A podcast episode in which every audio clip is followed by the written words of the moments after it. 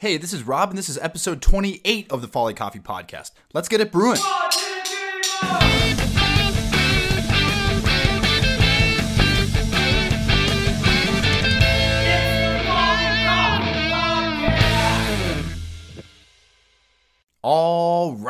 So this episode features a really good friend of mine, Kevin Coughenour. We go all the way back to like my elementary school days. He is an amazing chef. And so we decided to start a new YouTube series on the Folly YouTube page. Go check it out.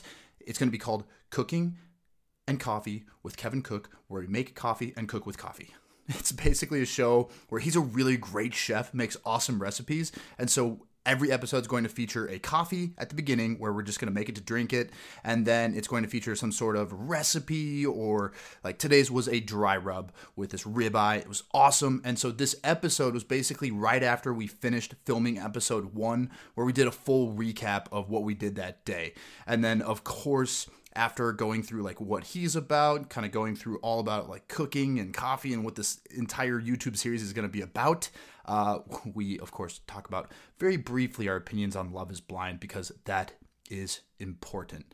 So, this will have a video component, so you can check this out on YouTube. You can see the video of us talking together, or you can listen to it on any platform, Spotify, iTunes, or wherever. If you're hearing this, you're listening to it on something. So, there's that. So, I'll shut up and let you guys enjoy. He and Cher were the first people doing autotune. Anyway, welcome to episode. uh, what is this? I think it's episode 29 or 30. I think I just did the live interview with Joe on Instagram.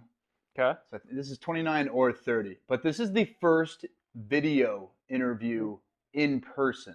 It's been good. Uh, every um, every podcast episode that's been an interview up to this point has either been audio only or we've done the Instagram live. So this is the first time testing out uh, the video platform. I'm pumping out some content. Speaking of content, we just finished episode one of what is it? Uh, uh, coffee and cook coffee, coffee and cooking with Kevin Coke, where we make coffee and cook, and we cook, cook with, with coffee. coffee.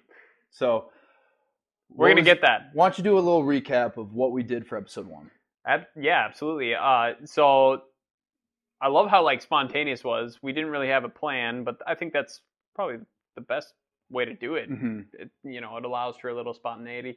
But um, basically, every episode we're going to try and highlight uh, very quickly some sort of a uh, coffee brewing method done by me, who is not an expert. So today we did French press.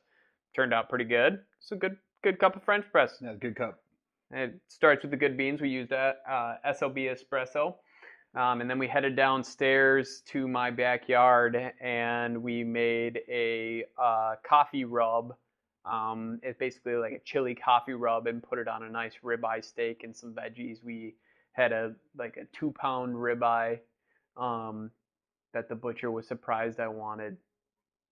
Yeah, this is a part of the whole 2020 year of content for Folly. it yeah. Like, well, it's one of the things where it's kind of difficult to decide where to spend your time, and this whole COVID 19 coronavirus uh, quarantine and closure has kind of uh, freed up some time, but also made me kind of think about what we want to do at Folly in terms of content.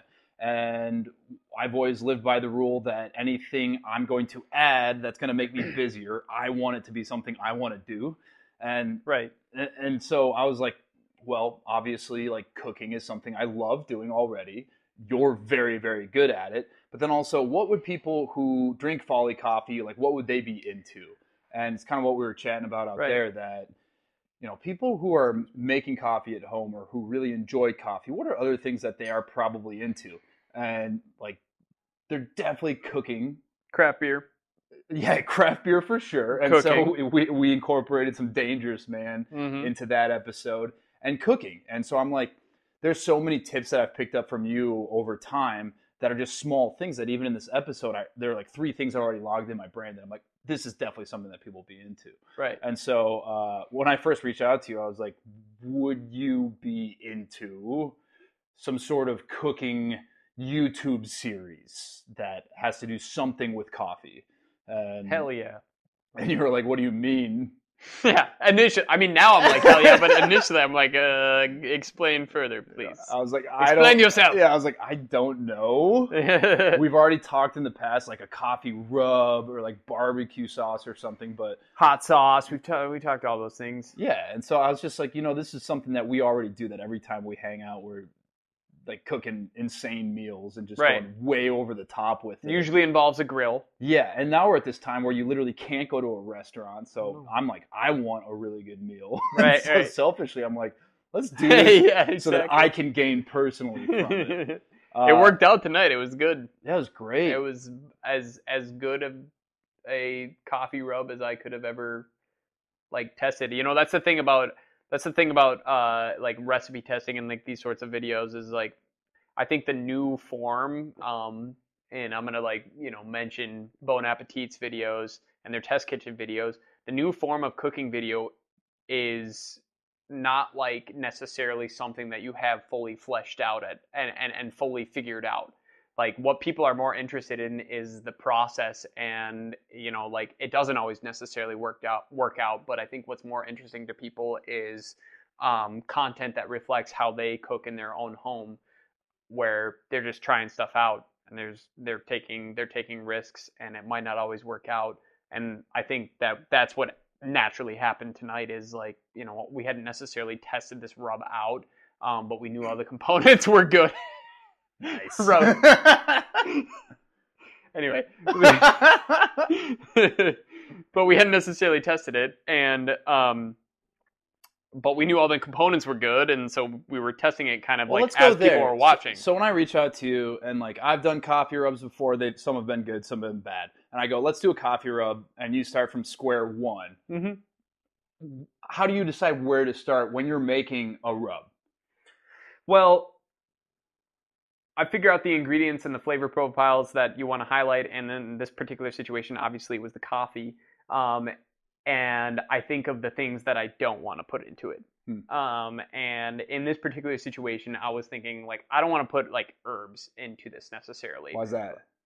because I feel like or or like the toastiness and like the fruitiness um and like kind of the cereal notes of coffee are better um paired with things that are um that are similar to that. And if you like things like like and it's also subtle. Like for the amount of coffee that I wanted to use it's like it's it's it's a, the coffee's going to be a subtle flavor. So things like um, thyme and rosemary and oregano and like all of those things those are going to take over immediately and you're not going to be able to taste the coffee they're not very like complementary flavors. So immediately those are off the table.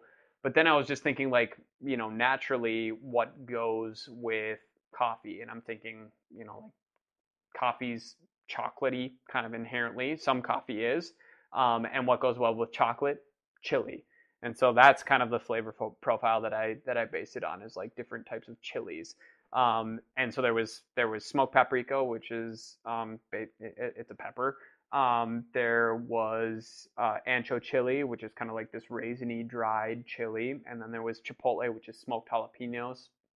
Um, so I was just kind of going for those like really rich, um, those really rich like almost fruity smoky flavors versus like an herbaceous punch just because I thought it was going to be better with the coffee. Herbs, I don't know. Did, do- have you ever tasted a coffee that like had like an herbaceousness to it? I'm asking, I don't know. If if you do, it's a major flaw in the green coffee. Right. That's not a flavor you want to come across in the roasting process. But man, that final product of that rub yeah. seared on that ribeye, it was like it formed a nice crust. The Mhm. coffee was present. It had like a little bit of heat from the chili in there Yep. and like an aggressive chipotle, amount yeah. of salt. But Yeah. for that type of meat, that's what you want. That was like that was insanely delicious. Well, yeah, it was also salt, and then I um, it was salt, and then it was also uh, uh, I put some nutritional yeast in there, which is kind of a a, a, a good secret Well, ingredient. so like nutritional yeast is something I've heard of, but what purpose does it serve in a rub like that? So like the interesting part about uh like nutritional yeast is like if you so um and you everybody can fact check me on this, and I'm and I'm not gonna try and get the story completely. We have like three listeners. It's okay. I was gonna say, but like, so MSG, monosodium glutamate, it's a naturally occurring substance in many things, um, glutamates specifically, but it has been pegged in the United States, and um, you know, I'm kind of going in the same school of thought as like, um, I'll just say David Chang, David Chang, Momofuku. Um, has said that the reason people are scared of uh, glutamates and monosodium glutamate is ultimately um, because it was associated with Chinese food, and it was at a time when maybe there was some animosity towards Chinese people in the United States, and people, specifically businessmen, would go into Chinese food restaurants for lunch and they'd gorge themselves with pounds of orange chicken and then they would associate the reason that they felt terrible with the MSG versus the fact that they ate two pounds of orange chicken. And so, like, MSG got this bad rap, but really it's a delicious thing and it occurs naturally in food. Um, you know, the Chinese were using it in their food. We're now starting to see it more so in, in coming back into food, but it's coming in the form of what's called yeast extract. So if you look in a bag of like hot Cheetos, they're delicious. I don't care what anybody says. Flame hot Cheetos are delicious. Is anyone you'll saying that they're not? exactly. I'm not, Or- not friends with those people. Or Cheez-Its, or you know, like look at your favorite like processed snack. It has something that is called yeast extract. What that essentially is, it's very similar to nutritional yeast, and um, what it lends to the food is like a different kind of saltiness. It's this kind of saltiness that like f- like bases. It sounds kind of gross, but like basically forces you to salivate, and it like got gets essentially opens up all of your taste buds to allow for other flavors to come in. So it's like this weird hack that a lot of people are using and have been using for a while, um, but it's been marketed as a health food, Hmm. kind of differently, but also alongside MSG. So you've got like the devil on your shoulder, MSG, and the angel on your shoulder, or shoulder rather, uh, yeast extract, and they're essentially the same thing. They're they're they're they're they're adding glutamates to the food, and that's what like opens your taste buds. So that's what it does for the rub. Kind of adds like a it adds like that's a very long answer, but but I think it's interesting because so many people are like yeah. so many people are like, oh MSG is bad. Well, it, it like is funny because when you say that, you say MSG, I go bad. yeah, everybody Like does. inherently, I'm like, that's bad. You shouldn't even think about eating that. And then if you were to push back on me and be like, why? I'd be like, yeah, nobody knows why. some, someone somewhere said so. yeah, it gives you a headache. It makes your face red. And the business side of me goes, that's good branding. That's good marketing. Whoever did that MSG is bad. I need them to market Folly is good. yeah, exactly. Yeah. So it's just like it's one of those things that uh, it's a naturally derived product, um, uh, yeast extract that but is. but for, to the flavor of a uh, of like a dry rub like this, it kind of opens up. Well, so it's like it's a saltiness, but it's like a I don't know how else to describe it. It's like a different type of saltiness. Anytime you go, like get yourself a bag of nutritional yeast. It's like it's not that expensive, and taste some. It's like it's it's almost like cheesy in a way, but I don't know how to describe it without making it sound gross, like on its own. But it's almost like Well, it's been- like the cheesy. same thing has been said about me. exactly.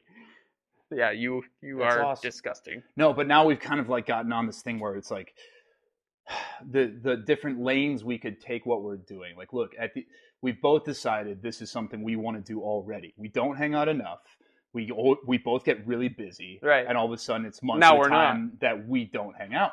Now it's something that we've literally forced ourselves, which is awesome. We're already going. We want to eat amazing meals that we're cooking together. Now we've kind of forced ourselves to do it. So at the base of it, that's what this is. Totally. But now we've kind of taken on this like, oh man, that that dry rub is really good. Yeah. We can take What that. can we do re- with it? we- yeah, we can take that recipe and hopefully, like the recipe alone is something somebody could use and make it. But we could potentially take that. We could potentially bottle that and uh, start getting that to be something somebody could buy. hmm And uh, man, it's You just could use it on a lot of different things. Like we use it on beef tonight. You could use it on. Um, I think we're talking about future episodes. We Yeah. could use it on. We could use it on pork.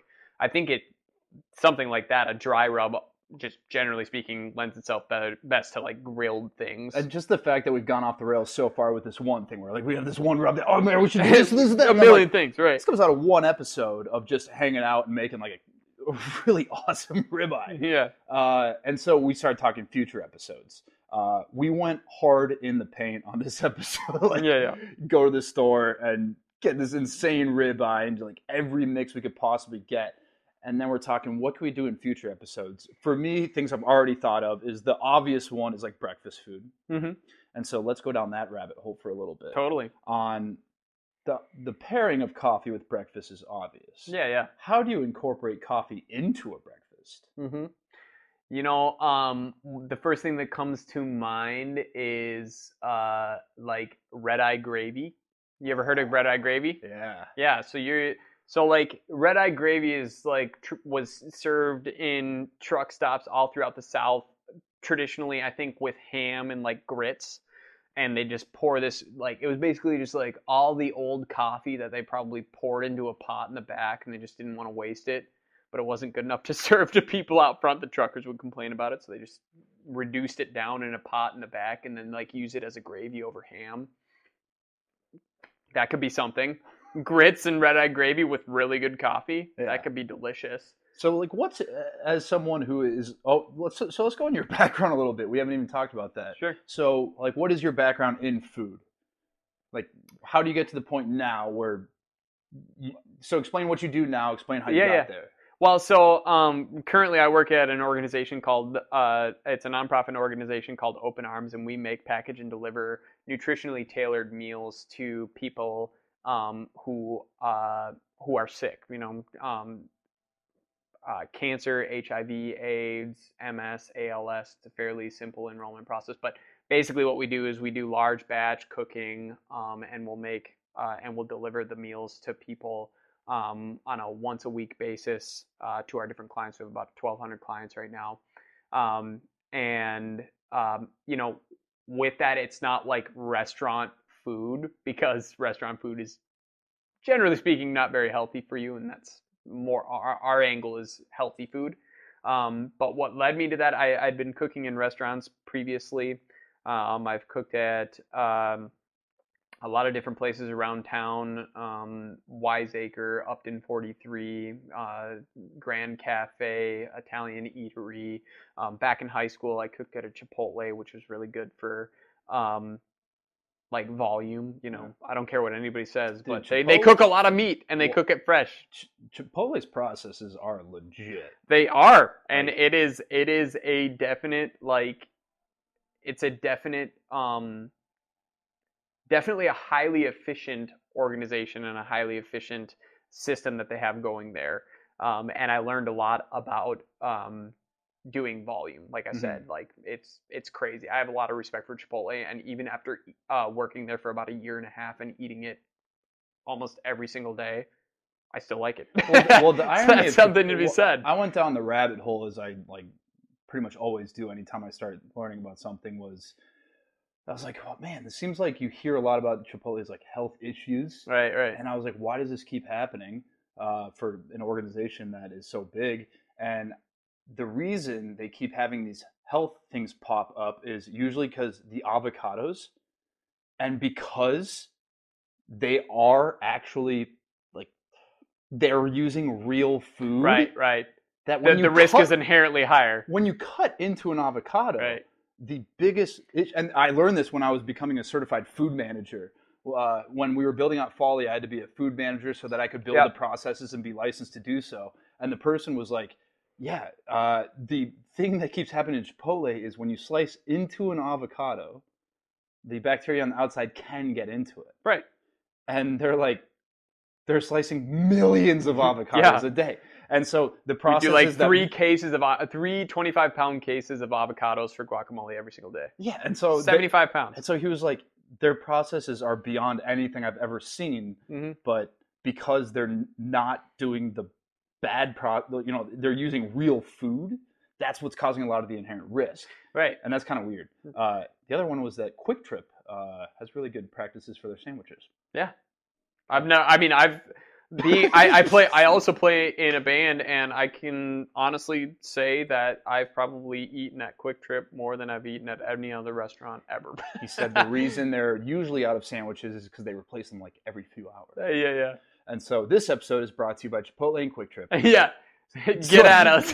so, so you're at all those restaurants. Yeah. Younger on. Go on. yeah, and I- and I've always I've always I've always enjoyed um I've always enjoyed uh cooking. Y- You know, growing up, uh my my dad was a he he was the person who cooked for our family, and I would always watch him. You know, the funny part is I don't like I don't remember him actually like outwardly teaching me anything, but I was always just sitting and watching him um, and I think he like knew that, and uh, and I always I, I learned a lot from from him, um, just like basically on like how to cook, and and beyond that, like he just cooked good food. I feel so like um, fortunate that uh, I I grew up eating good food because so many people didn't, and Mm. I think that's a good basis. That's a that's the most important basis for being a good cook is knowing what quote unquote good food tastes like, and knowing that from a young age. Um, so yeah, that's that's my background, but um, ultimately it led me, uh, you know, after cooking in restaurants for a while, I finally got to a point where I was like, well, I want to take this and do something. I want it. I want there to be like a social justice component to like what I'm doing. Um, and so I like looked up, I literally Googled food nonprofits and it was like Second Harvest Heartland, which is a great organization, but it's not necessarily like, um, cooking. yeah, it's not cooking necessarily. Um, and then Open Arms came up, and um, initially I wasn't even a chef there. I moved into like volunteer coordination, and I wasn't really that great at that. And then I moved into being a cook at Open Arms, and it's been great.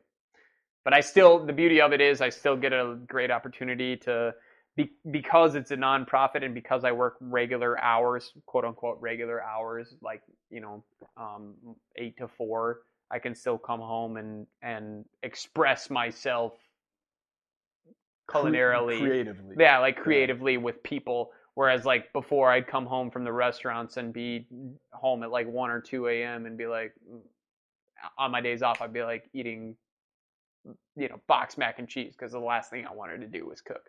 So it's kind of a blessing in disguise like no i'm not necessarily being able to like cook things um at in the workplace that are like pushing the boundaries. pushing the boundaries or anything like that. But when I come home, I have the energy to like do that on my own, where it doesn't like where there's very little pressure, Yeah. you know, and I can just do it for fun, which is exciting, and I like that. Yeah. So let's talk future episodes here. Yeah, So we went hard in the paint for episode one. ribeye. Rib eye, like two and a half inch thick rib eye, seared with a coffee dry rub with some veggies on the side. Absolutely killer. My key takeaways from this, if you don't watch that episode one, when you're cooking steak, have the onions around it. Yeah, It's a White Castle. or even on top of it. on yeah. top of it, around it, like as you're cooking that, have like w- with the white onions, Uh, yeah, Spanish onions, yeah, Yes. yellow onions in that yeah, case. uh, Yeah. yeah, yellow Yep. sweet onions. Have that around there, like got some of that flavor injected into there. The second thing I I've never done that you said that kind of sparked a light bulb in right. my head Piqued your interest. was oil in the dry rub before rubbing it on the meat. Why just a very little just a very little bit because um it just like you, you, if you watch the episode like you said or if you don't um like when you put that little bit of oil in there it essentially like starts to it starts to stick to whatever you put it on which is the problem with rubs is like they'll only all, only part of it will stick. Only the fine particulate will stick to whatever you're cooking. Whereas if you add a little bit of oil to it to where it's like a paste then you can essentially like slab it on there and it'll stay on. And so it just allows you to more fully season a piece of meat more um, thoroughly season a piece of meat. That said you have to be a little bit more disciplined in the amount of like salt that you add because the salt that you do add is going to stay on there. A lot of places or a lot of people will say, "Oh, salt is heavily because half of it's going to fall off into the grill." Yeah. That's not necessarily going to be the case with the oil part. And then the last part was seasoning the steak for an hour before we even put it Mhm. on the grill. Yep, you want to like which is a- season. Kevin, hot take. yeah, the reason the re some and I think a lot of people agree with me, but some people don't. Some uh, because of the salt component, Would you call them haters? they are definitely Ugh. haters. They think that you should salt it immediately before you put it on the grill because the salt is gonna draw out moisture and that's gonna like inhibit a sear. But like like I said in the episode, it doesn't really matter if your grill is hot enough; it's gonna sear the steak. It's gonna burn off that water. The benefit of uh, seasoning it ahead of time is that that salt is going to like actually penetrate the meat further than versus just like season the outside and then have unseasoned meat in the middle. It's a two and a half inch steak. I gotta give it say, time. Yeah, whatever you did, that's the right way to do it.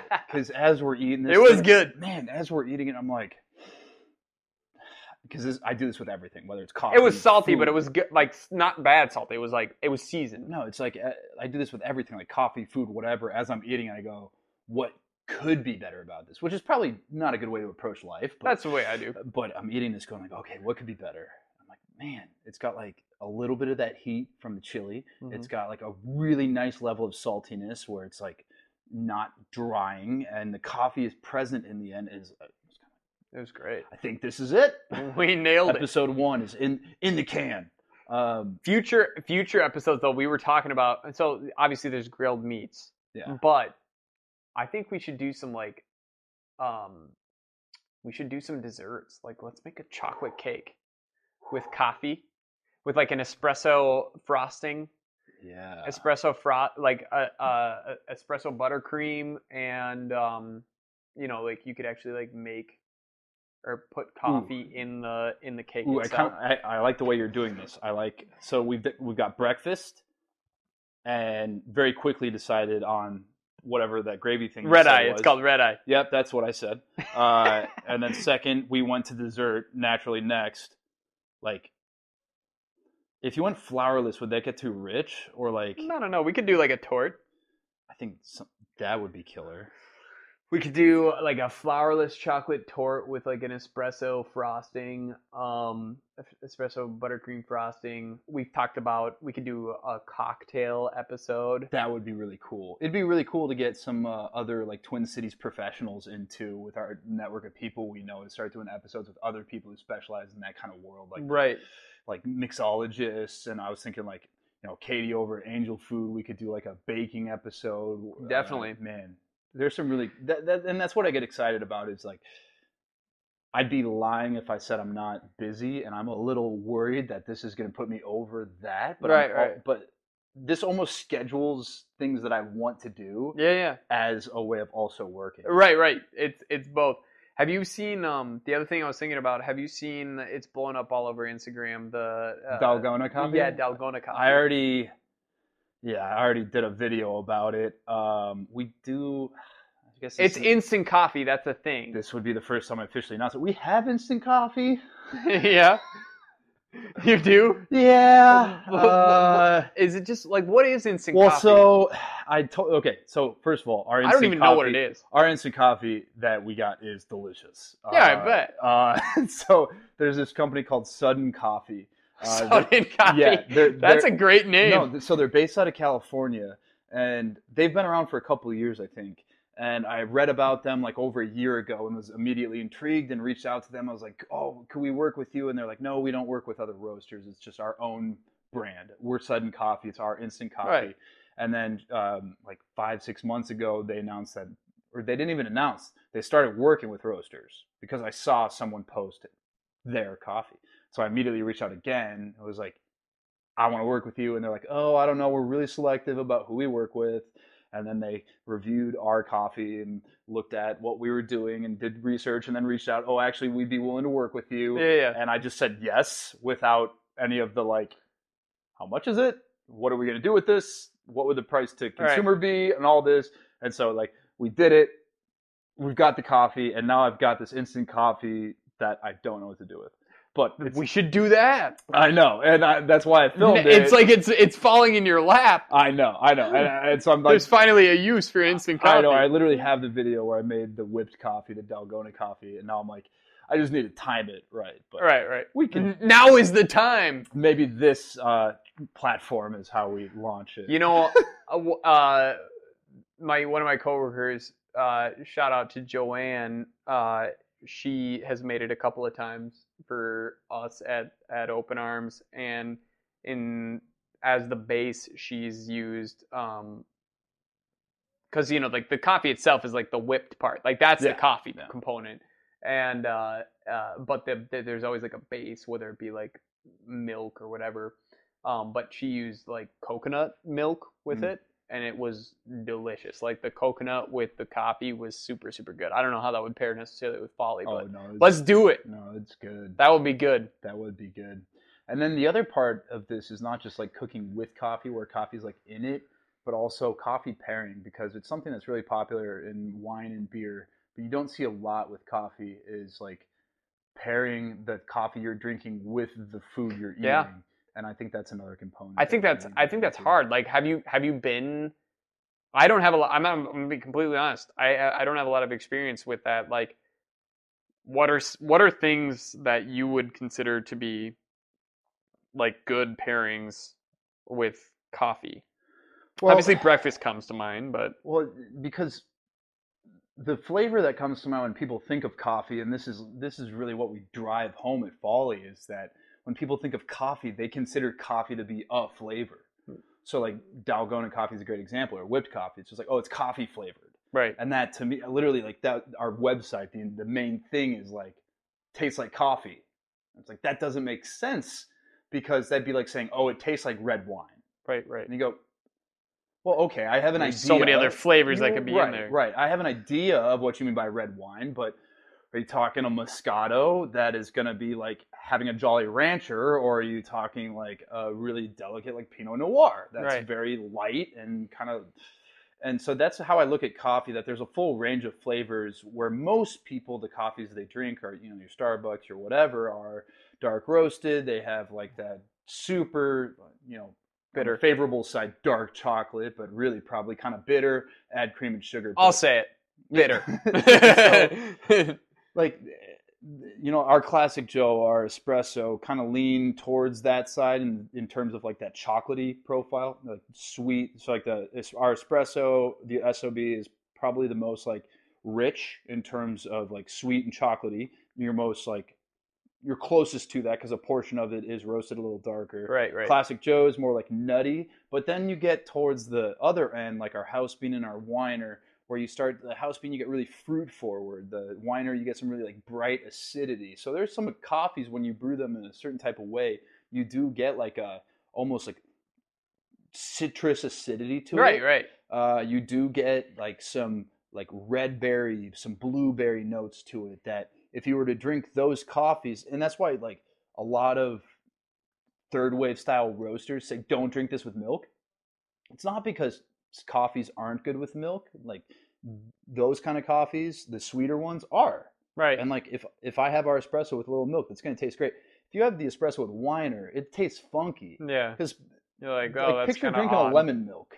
Yeah, Like, yeah. That's that's not what you want. It's weird. Yeah. And so Totally. th- there's certain types of pairings you can do in that sense. That like, what would you pair a more citrusy style brew with versus something that's a lot sweeter? And then brewing ratios play a, a factor into it. Whether it's like espresso that's super rich, that it's going to be very intense, or something like a like a pour over that's going to be a little bit more delicate and tea like. So would you say that like, I, and obviously I'll do some research on this, but like, would you say that like things, like the the, the best comparison I think is is wine Mhm. because you know there are different in the same way that there are different types of uh, beans and different types of ways to to roast the beans and different levels of roasting Like like they, processing you know, methods and all yeah that. like the, all the processing methods like that's the same with like I well all grapes but I'm thinking red wine because those are the flavor profiles that are like more That's how I compare it. I don't, some people would be like, "Oh, coffee's like wine." It's like no.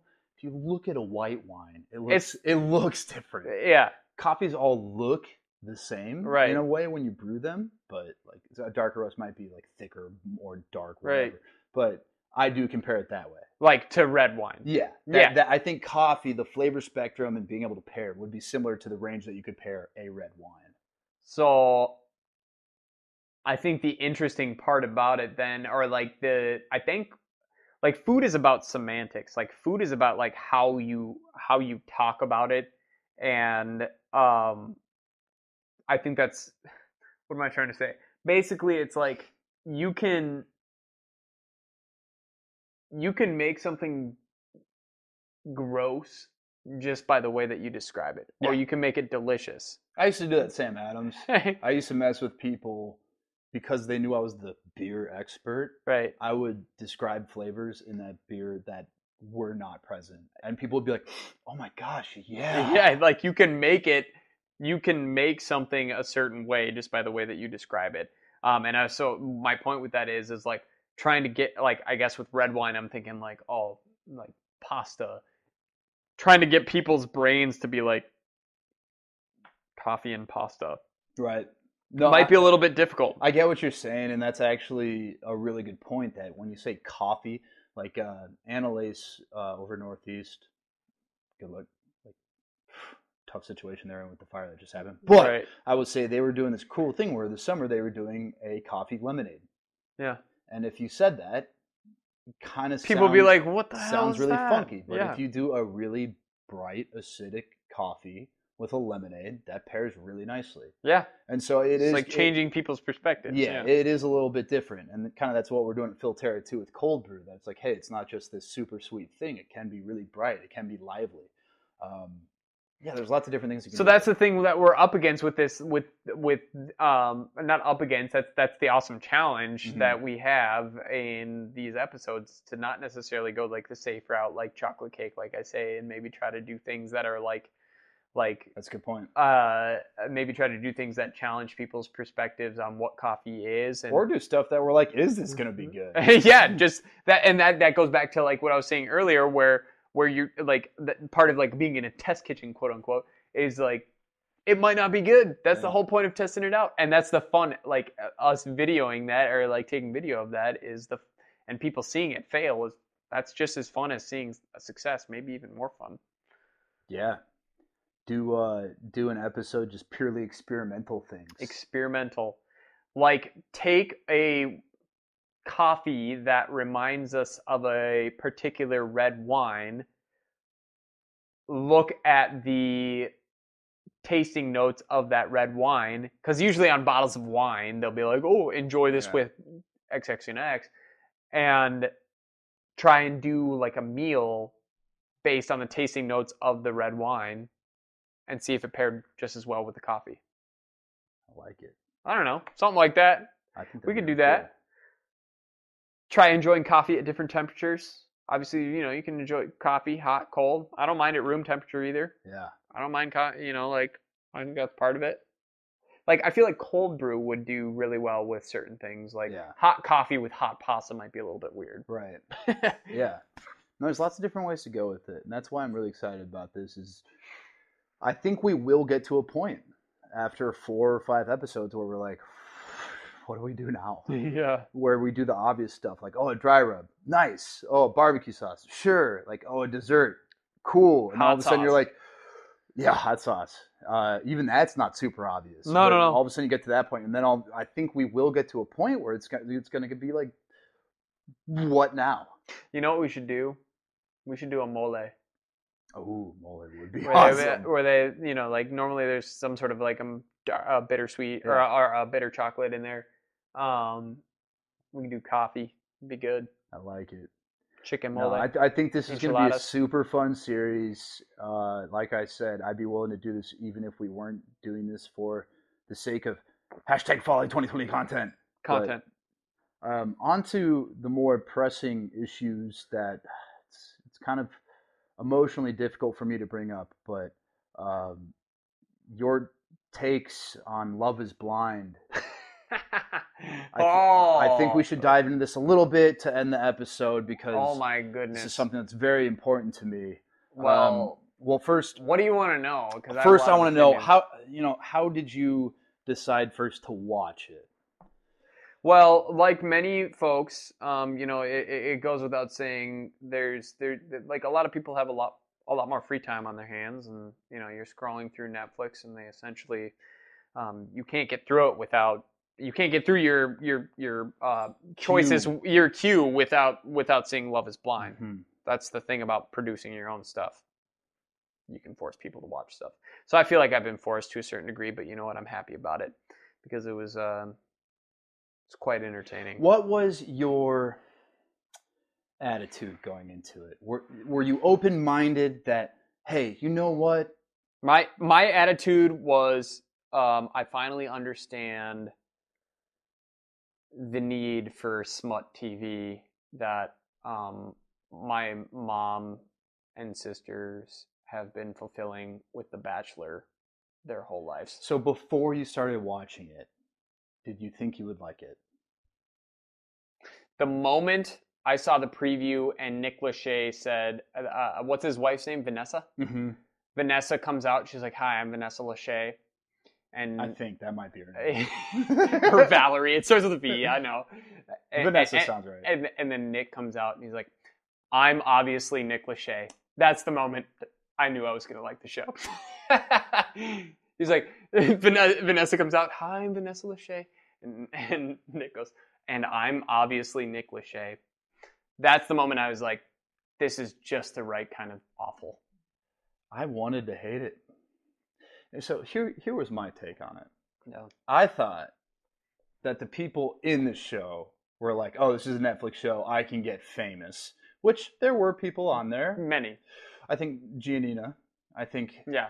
mm, you know she. I kinda- follow her on Instagram now.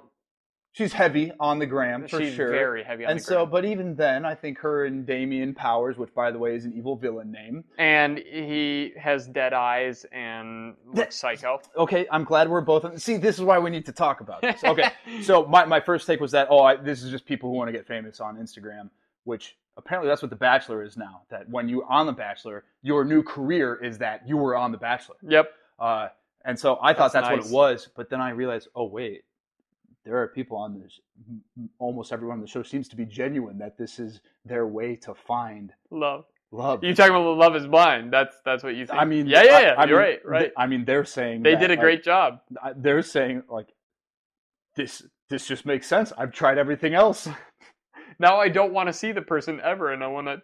The, the the part that just blew me away was like, and obviously there's a lot of editing going on, but where it was like first episode, and I think it was Cameron and um, Lauren. Cameron's a robot, and he and, and, and i think cameron's resting heart rate is like 18 beats per minute yeah, and it he's just so out. efficient. he's inefficient, and uh, and uh, they like by the end of the first episode, like, I think I love you, and I was like, oh Jesus Christ, like it, it, it was a very entertaining show, um, and it was just short enough. You know what I mean? Like it didn't last too long. my favorite meme i saw about it was like this show is trash i hate that i watched it i'll take two more seasons right away please and was like, exactly, they that probably ready. that up perfectly They probably have them ready to go. Oh man. I'm, you don't want to like it No, you love it but I love it. that's what i'm saying that's exa- that's the exact feeling i had No, me and uh, my roommate Rose, who lives in this house with me, hence the roommate situation. it's an accurate description of what a roommate is Go we on. were we would both sit here and we'd just be like, why are why are we watching? Oh, this is why we're watching this. Like it would just constantly remind you, like you watch it and you go, you know what? I'm doing okay. I'm. I'm doing all right. exactly. I had- your favorite? Who is your favorite couple and why? favorite couple to watch? No, yeah, yeah, yeah, yeah. I suppose. Not like the the real fam- favorite couple. Well, see, that's the, hmm, that's a good question. Ooh, Um, Rose might be getting home. In which case, yeah, there's Rose, Rose. join us. Walk in. We're talking about Love Is Blind Okay, on a podcast. I was just about to talk about my favorite couple. on Love Is Blind. we're almost done. This is how we're wrapping up the podcast. It's We an, want your it's an opinion. episode about coffee and cooking. Clearly, okay. I think the couple that seemed the most genuine was Lauren and Cameron, which scared me how genuine it seemed. It Mhm. made me worried for both. They were the first ones to say I love you too. Uh, my favorite couple to watch was Mark and Jessica. I felt terrible for Mark because he was very clearly into it, and I didn't understand Mark until uh, like like how he looked until I saw his mom, and then I saw his mom, and I was like, Jesus Christ, they are a raccoon family. They had like these they had these big like he's just always, always on like open and concerned eyes, and I was like, Jesus Christ, like he seems. There's, there's got to be something wrong with that guy, and then you see his mom. It's like, oh, he got, he got his beautiful eyes from his mom. Um, That was a very tense conversation at the dinner table when Jessica. well. and She Mark keeps wanting the age thing to be an issue, and everyone's like, "Yeah, that's cool," and she's like, "My favorite was that it's like." He just seems so emotion. He just seems so ready for this, and that is very concerning to me. I was like, "Oh yeah, emotional availability clearly is something she's not looking for." yeah, exactly. Um, but the favorite couple, he is 24. It's kind of favorite weird. couple to watch was Damian Powers and Giannina. It's it's. It, A classic uh, dramatic love story. I like anyone that says I'm a self sabotager because I I kind of thought about that. I don't think you can be aware that you're a self sabotager Yeah. because someone who actually self sabotages isn't aware of it. Because if you're aware of it, you wouldn't do it. So if you're aware of it and you say you're self sabotage, you're intentionally doing You're using it as which an, as an excuse. It's not sabotage. No. To yourself. No. It's just your that's what you want, but Yeah. and that You just enjoy the drama. You just enjoy the drama. Yeah. So on that note, I thought the dry rub today was really great. I'm excited for future episodes. Me too, dude. I think this will be a killer. be uh, yeah, I think this will be a killer series, and I'm excited to see how it edits out. Yeah, and man. for the sake of Rose just getting home, we will. Let, we're gonna wrap up. Um, for the record, I'm pretty sure that Rose also really enjoyed watching Mark and Jessica. In case anybody was wondering, That was Yeah. the next that question, yeah, I think. cliffhanger. So on that note, I'll end every episode as I do and say, have a good day. Have a good night. I think that's how. Yeah.